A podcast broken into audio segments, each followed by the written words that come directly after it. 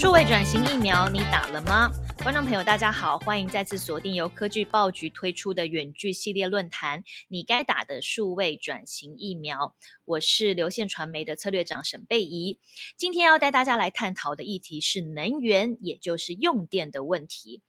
还记得在今年台湾疫情爆发时，就发生了五一三全台大停电，还有多次的限电干扰，相信到现在大家都还记忆犹新哦。电力的影响呢，对于民生来说，大概就是在炎炎夏日没有冷气可以吹啊，或者是说，假设瞬间停电了一秒钟，哎，家里的电灯会闪一下。但是呢，电力对于台湾的产业的影响可就是非常严重了。好比说，台湾其实有很多的一些 data center，或者是是呃追求呃必须要符合这个呃很高良率的精密产线，他们不要说是一秒钟的断电哦，只要是电力不稳三到五毫秒，就有可能是一整批生产线全部都是不良品产生，动辄就是数百甚至上千万的损失。那这个到底对于台湾的影响又有多严重呢？我举一些数字来让大家参考。光是台积电这一家公司，台湾的护国神山，它的用电量就占了全台湾百分之四点九，将近百分之五这么高的一个数字。那除了台积电之外，呃，台湾的这一些电子业的用电量也高达了五百五十亿度，这个数字是占了全体工业用电的百分之三十三。所以用电问题。对台湾而言事关重要，对于整个台湾产业的发展影响非常的大。除此之外呢，今年政府也上路了一个管理办法啊，俗称是用电大户条款，它的全名叫做《一定契约容量以上之电力用户应设置再生能源发电设备管理办法》，很长的一个名字。这个用电大户条款呢，规定的是用电量超过五千 k 瓦以上，也就是五百万瓦。的用电大户必须要在五年内设置百分之十的再生能源发电设施。这些种种的议题，都让现在制造业面临的能源转型这个议题是势在必行了。所以，我们今天要大家来聊一聊制造业在用电的调度上有哪一些技巧，又有哪些新的科技能够协助厂商在这个再生能源发电系统上面能够有所准备。首先，我们就来欢迎今天邀请到的几位来宾了。第一位是 Solar Age 台湾索乐太阳能科技的总经理蔡尚林 Owen 蔡总。哦，主持人，呃，各位观众，大家好，我是台湾索乐太阳能股份有限公司台湾区总经理欧文。第二位要邀请到的来宾是伊顿电器台湾区行销与技术支援协理江嘉伦 Elena，欢迎。哎，各位线上的朋友，大家好，我们是呃动力管理的专家伊顿电器。那我今天代表公司来跟各位介绍，我们在能源转型的时候有一些什么样的方案来协助大家。第三位是我们固定的语坛人，流线传媒社长戴继全。Hello，贝好，两位来宾好，各位观众朋友大家好，我是戴继全。好，首先就要来跟社长聊一聊，台湾有一个目标是二零二五非核家园，所以呢，能源议题每隔一阵子就会被大众拿出来检视一番，这也显示了能源转型的需求越来越迫切。请问您怎么样看待台湾整体的能源政策？而我们的能源政策现在有没有往这个方向发展呢？好，其实能源转型，如果看近代史，近代史最大的一波能源转型，其实就是。电力取代传统的燃煤啊、燃油啊，爱迪生发明了灯泡之后，这大概是呃最快速的普及的第一项用电设备就是灯泡。后来才有陆陆续续有电冰箱啦、电暖气啦，各种用电的设备。现在还有手机、电脑，所以用电的设备越来越多。所以其实整个能源转型，它看起来最直接的冲击会来自于民生需求或者是商业需求，也就是说从需求端。如果有一些用电的新的技术的需求，它会带动整个能源转型，是作为一个最大的动力。那另外一个部分，第二个大的动力来源是来自于技术的这个呃演变或变革，就是技术越来越进步，也会促使你看，如果爱迪生如果没有发明电灯泡，没有没有这个技术的变革，让这个电灯泡的寿命可以长到这个一般的消费者或一般的工厂，整个社会可以使用，它也不可能会可以很快速的普及。所以其实。技术的演变跟整个社会的需求会变成能源转型很重要的两个动力来源。现在台湾的能源转型呢，我个人的看法是，我觉得它方向大致正确，但是它的速度跟细腻度是非常不够的。好的，那在政府推行再生能源的这些发电比例当中呢，太阳能又占了这些再生能源比例的最大宗。这也不外乎如此啊！我记得大概十几年前我在当记者的时候，太阳能的相关技术就已经如火如荼在发展了。呃，我很想要了解到太阳能经过了这十几年，到底现在技术的成熟度到什么地步？呃，发电的品质和稳定度是真的足以 cover？这些制造业的用电大户的用电需求吗？这里请欧文来帮我们说明一下。是的，其实现在目前太阳能技术呢，它是越来越进步。那举例来说呢，二零一一年左右呢，一片太阳能板的发电量大概在两百到两百二十瓦之间。过了这十年的进步呢，一片太阳能板已经可以发电到大概三百四到三百六十瓦。哦，在台湾比较普遍可以买得到这个相对尺寸下的发电量。那它这十年的时间，你足足就已经成长了二十五的发电效益，它的稳定度上呢也是成长非常多。在过去呢，保证二十年呢八十的发电效率，现在呢已经可以保证到三十年到二十七到九十的发电效率。只要呢，呃，这些技术呢持续的进步，在国际上有举凡现在有 N type 或者钙钛矿的技术，将来真正商业化之后呢。一片太阳能板超过四百五十瓦、五百瓦都是可以预期的。那在台湾的电力系统上呢，其实目前还非常欠缺的就是所谓储能系统。那等政府目前也正在规划许多的储能项目。那当储能项目能够被安装在系统上之后，它可以让太阳能系统在诶削峰填谷的状态下呢，能够让发电更为稳定。除此之外呢，如果说我们来看一个太阳能系统，它其实你看到的太阳系统支架就像是它的骨骼，电线就像它人里面的血管，太阳能板呢就像是它的皮肤。那其实呢，更重要一点是它的大脑，就是它的变频器。那我们公司呢有提供了所谓的非常非常安全、可靠、稳定的优化系统，能够提供太阳能非常稳定而且很高的发电量，同时带来非常高的安全性。好的，刚刚欧文有告诉我们整个太阳能技术这几年快速的发展哦。那安全性呢？大家最关心的是太阳能到底现在安全如何？是的，其实，在欧美先进国家，他们现在订定非常多相关的法规哈，去要求这些太阳能光电系统提升它的安全性。像美国在二零一七年的时候呢，导入了一个叫 Rapid Shutdown，称之为快速关灯的系统标准。那这是帮助消防队员呢。他们在实施抢救的时候的一个保护机制。另外呢，美国的 UL 规范里面有一个一六九九 B 的一个电弧侦测的规范，这是要求呢，当你的太阳能系统发生电弧的时候，可以自动侦测、自动关闭的一个系统，一个准则。那另外在欧盟呢，欧盟那边呢也会有许多一些安全隔离的开关的机制，像 IEC 的六零九四七这些标准啊，我们公司的产品呢就是有通过这些。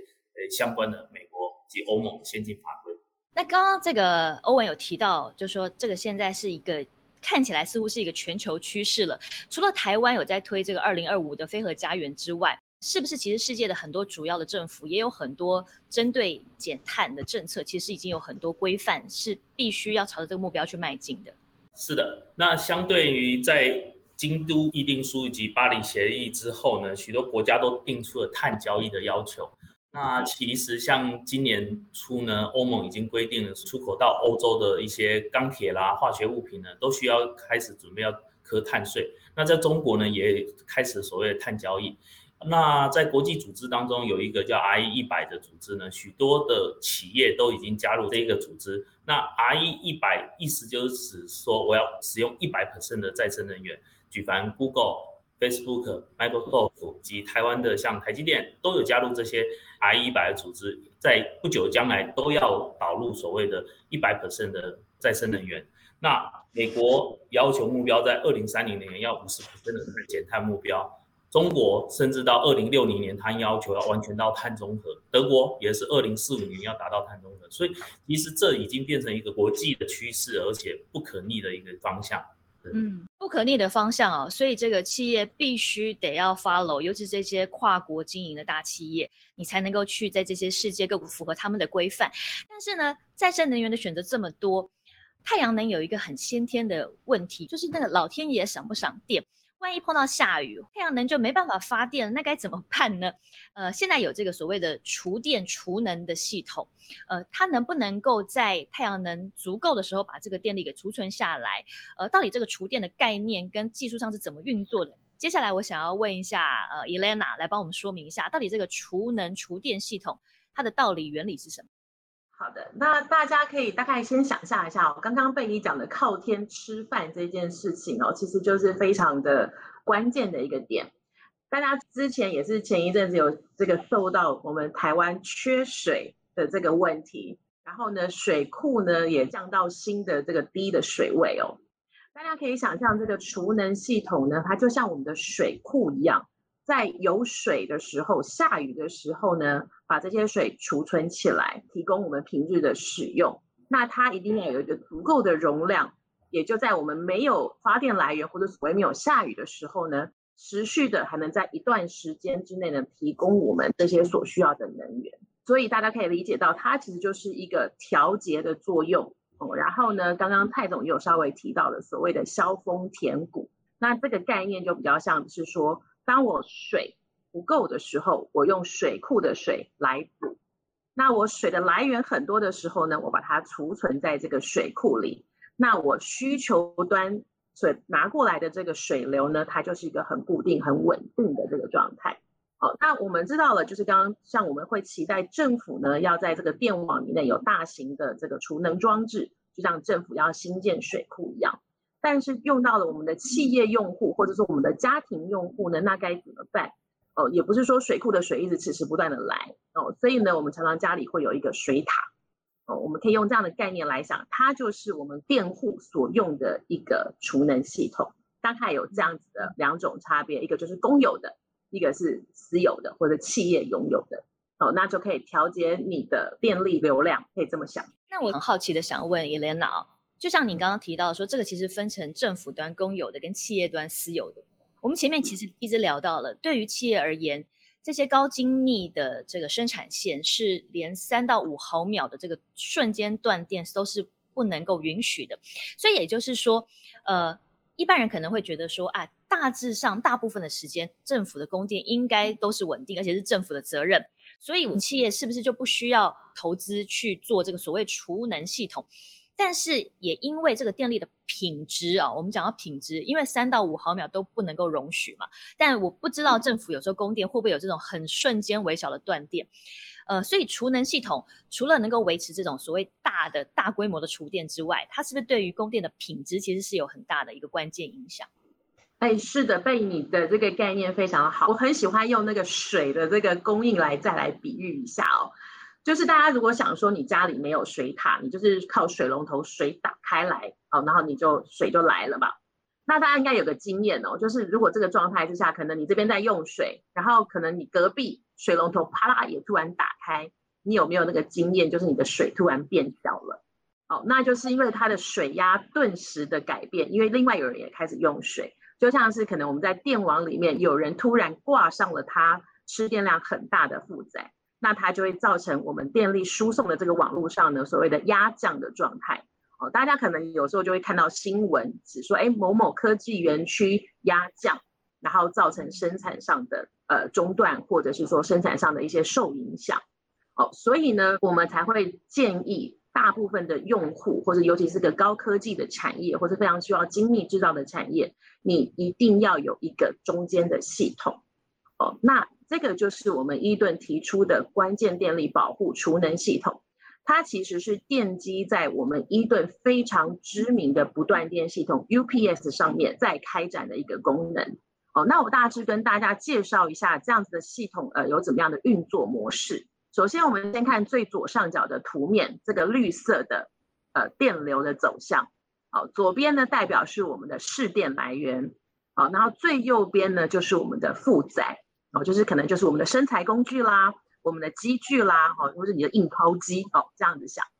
那在一般这个平成时期没有什么状况的时候，市电稳稳的供应过来，那中间这一块就是我们的关键电力保护储能系统。哦，那电流透过我串联在负载之前，所以呢，像是我有个滤水器，在这个水的供应里面，所以呢，我可以保证我提供的电力到负载是非常干净，然后漂亮的一个旋坡，那就可以让你的负载、你的机具呢运作的非常的稳定。那在我们移到了左下角的图，这个图在告诉我们的就是说呢，当我的市电呢依然的供应在我们的网络上，但是呢，我有可能电力呢可能不太稳定，或是不充足哦，就像我们可能会面临到限电的时候。我们的呃企业用户呢会被要求要降载，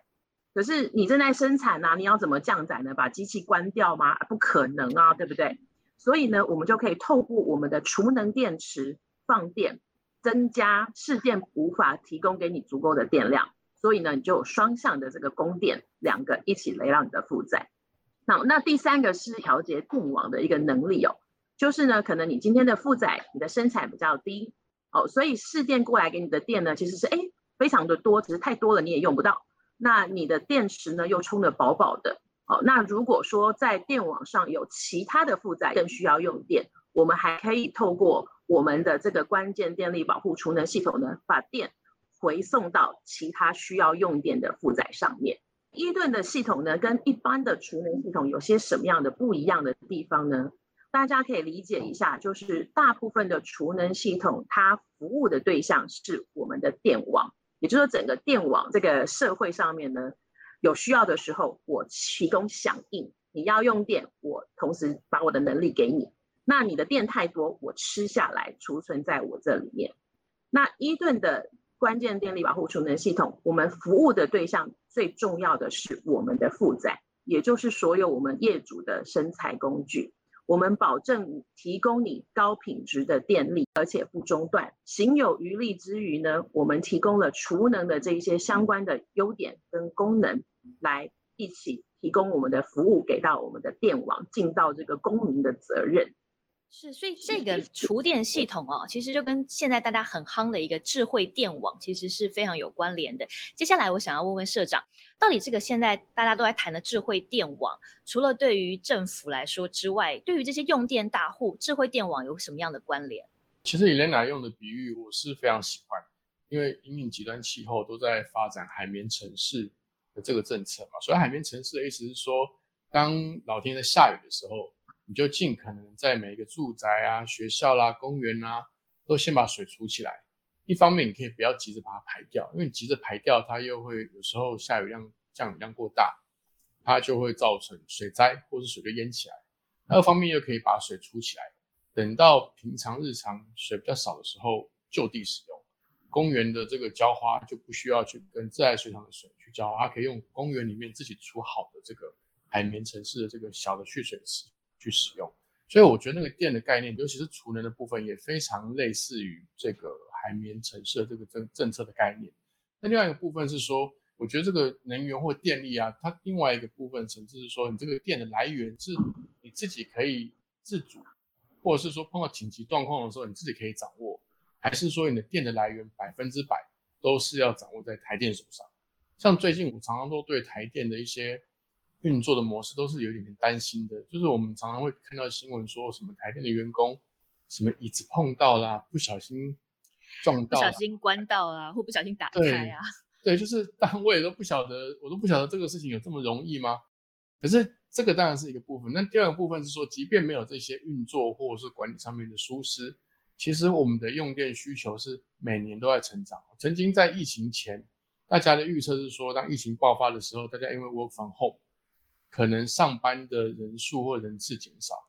甚至有人提出预测是用电量可能会减少，但实际上反而是整个整体用电量增加。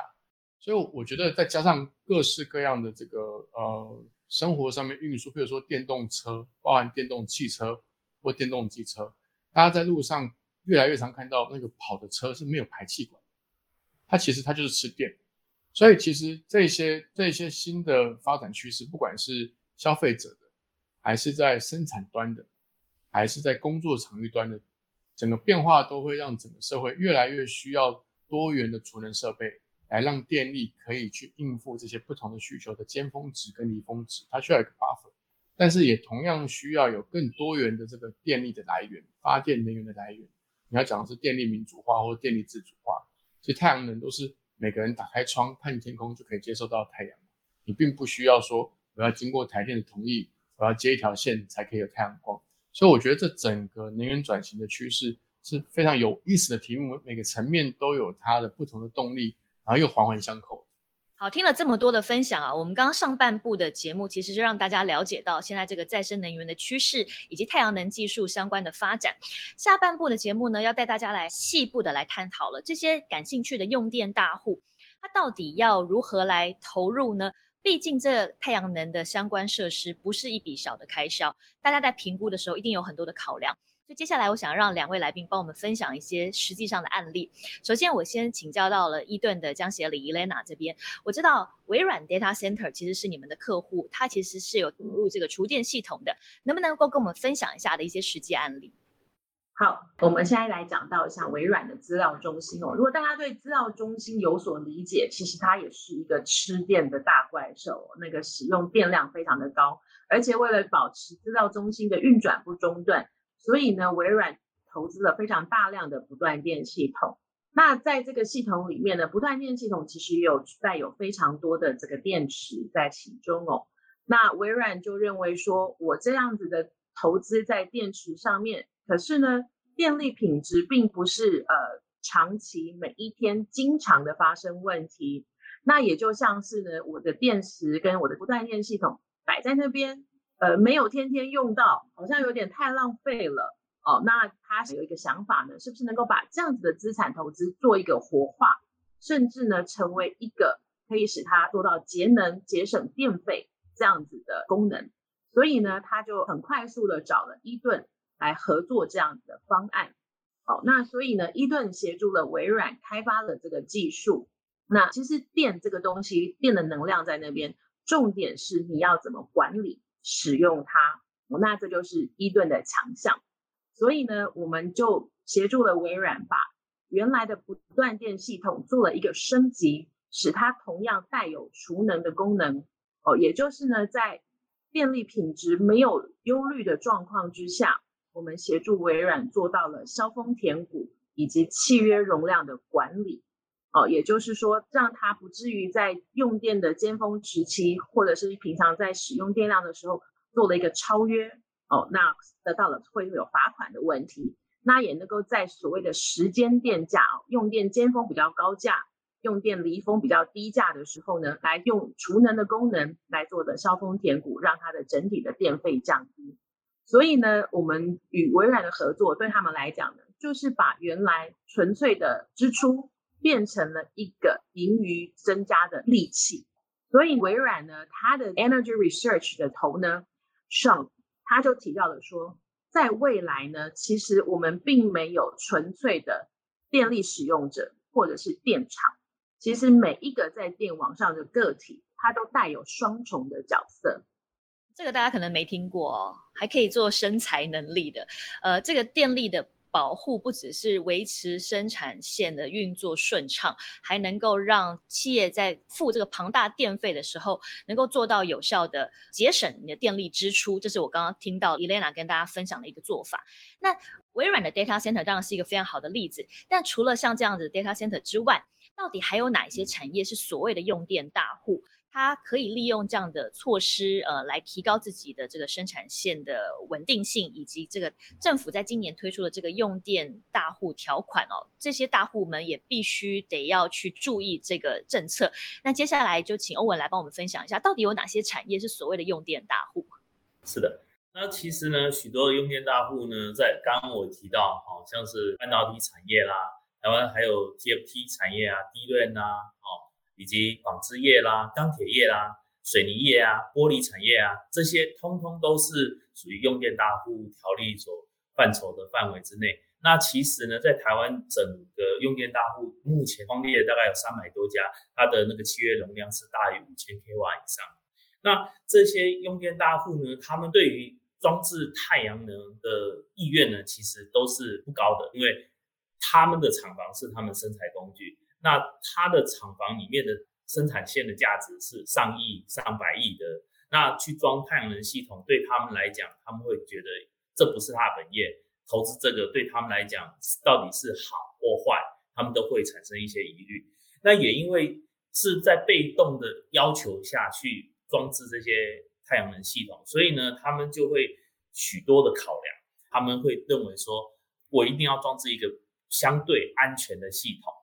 那太阳能系统在正常运作状态下，它是非常安全的，但毕竟它是一个发电设备，发电设备它总是有带着一定的风险。那我们在一刚开始的时候，我们都会建议他们说，在规划厂房的时候呢，就能够直接的去导入这些太阳能光电系统建制，然后呢，选择一个具有安全、可靠、国际认证的一个发电系统。那刚刚我也有举例说到了，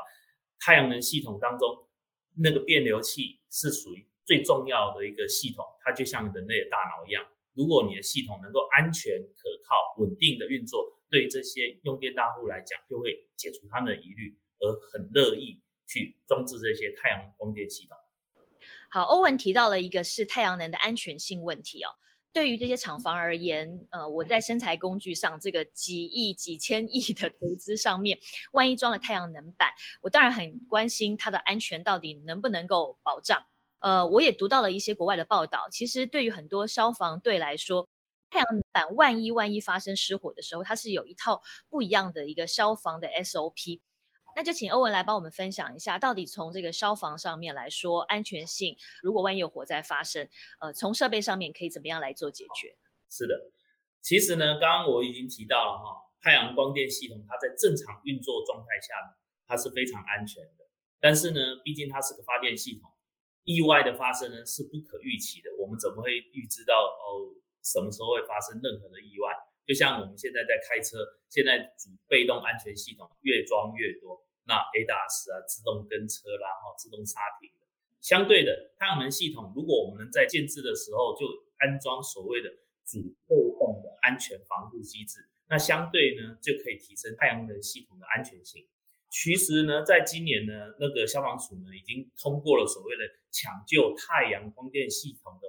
火灾指导原则。那他在里面有提到呢，要求消防队员呢在白天太阳光照射的状态下，因为它会产生高压电，所以呢不可贸然涉水，要求他们必须保持一定的安全距离，采用所谓的干粉或气体的消防设施去扑灭火势。或者是保持更远的距离，用水雾的方式压制火势，让它不会燃烧，哦，直到它的能量衰减。譬如说，请厂商把电线剪断的方式，让电压、电流消耗完之后呢，再行施救。所以呢，效率就会比较不彰。那 Solar Edge 呢，就是提供了相对应的被动的安全系统，可以让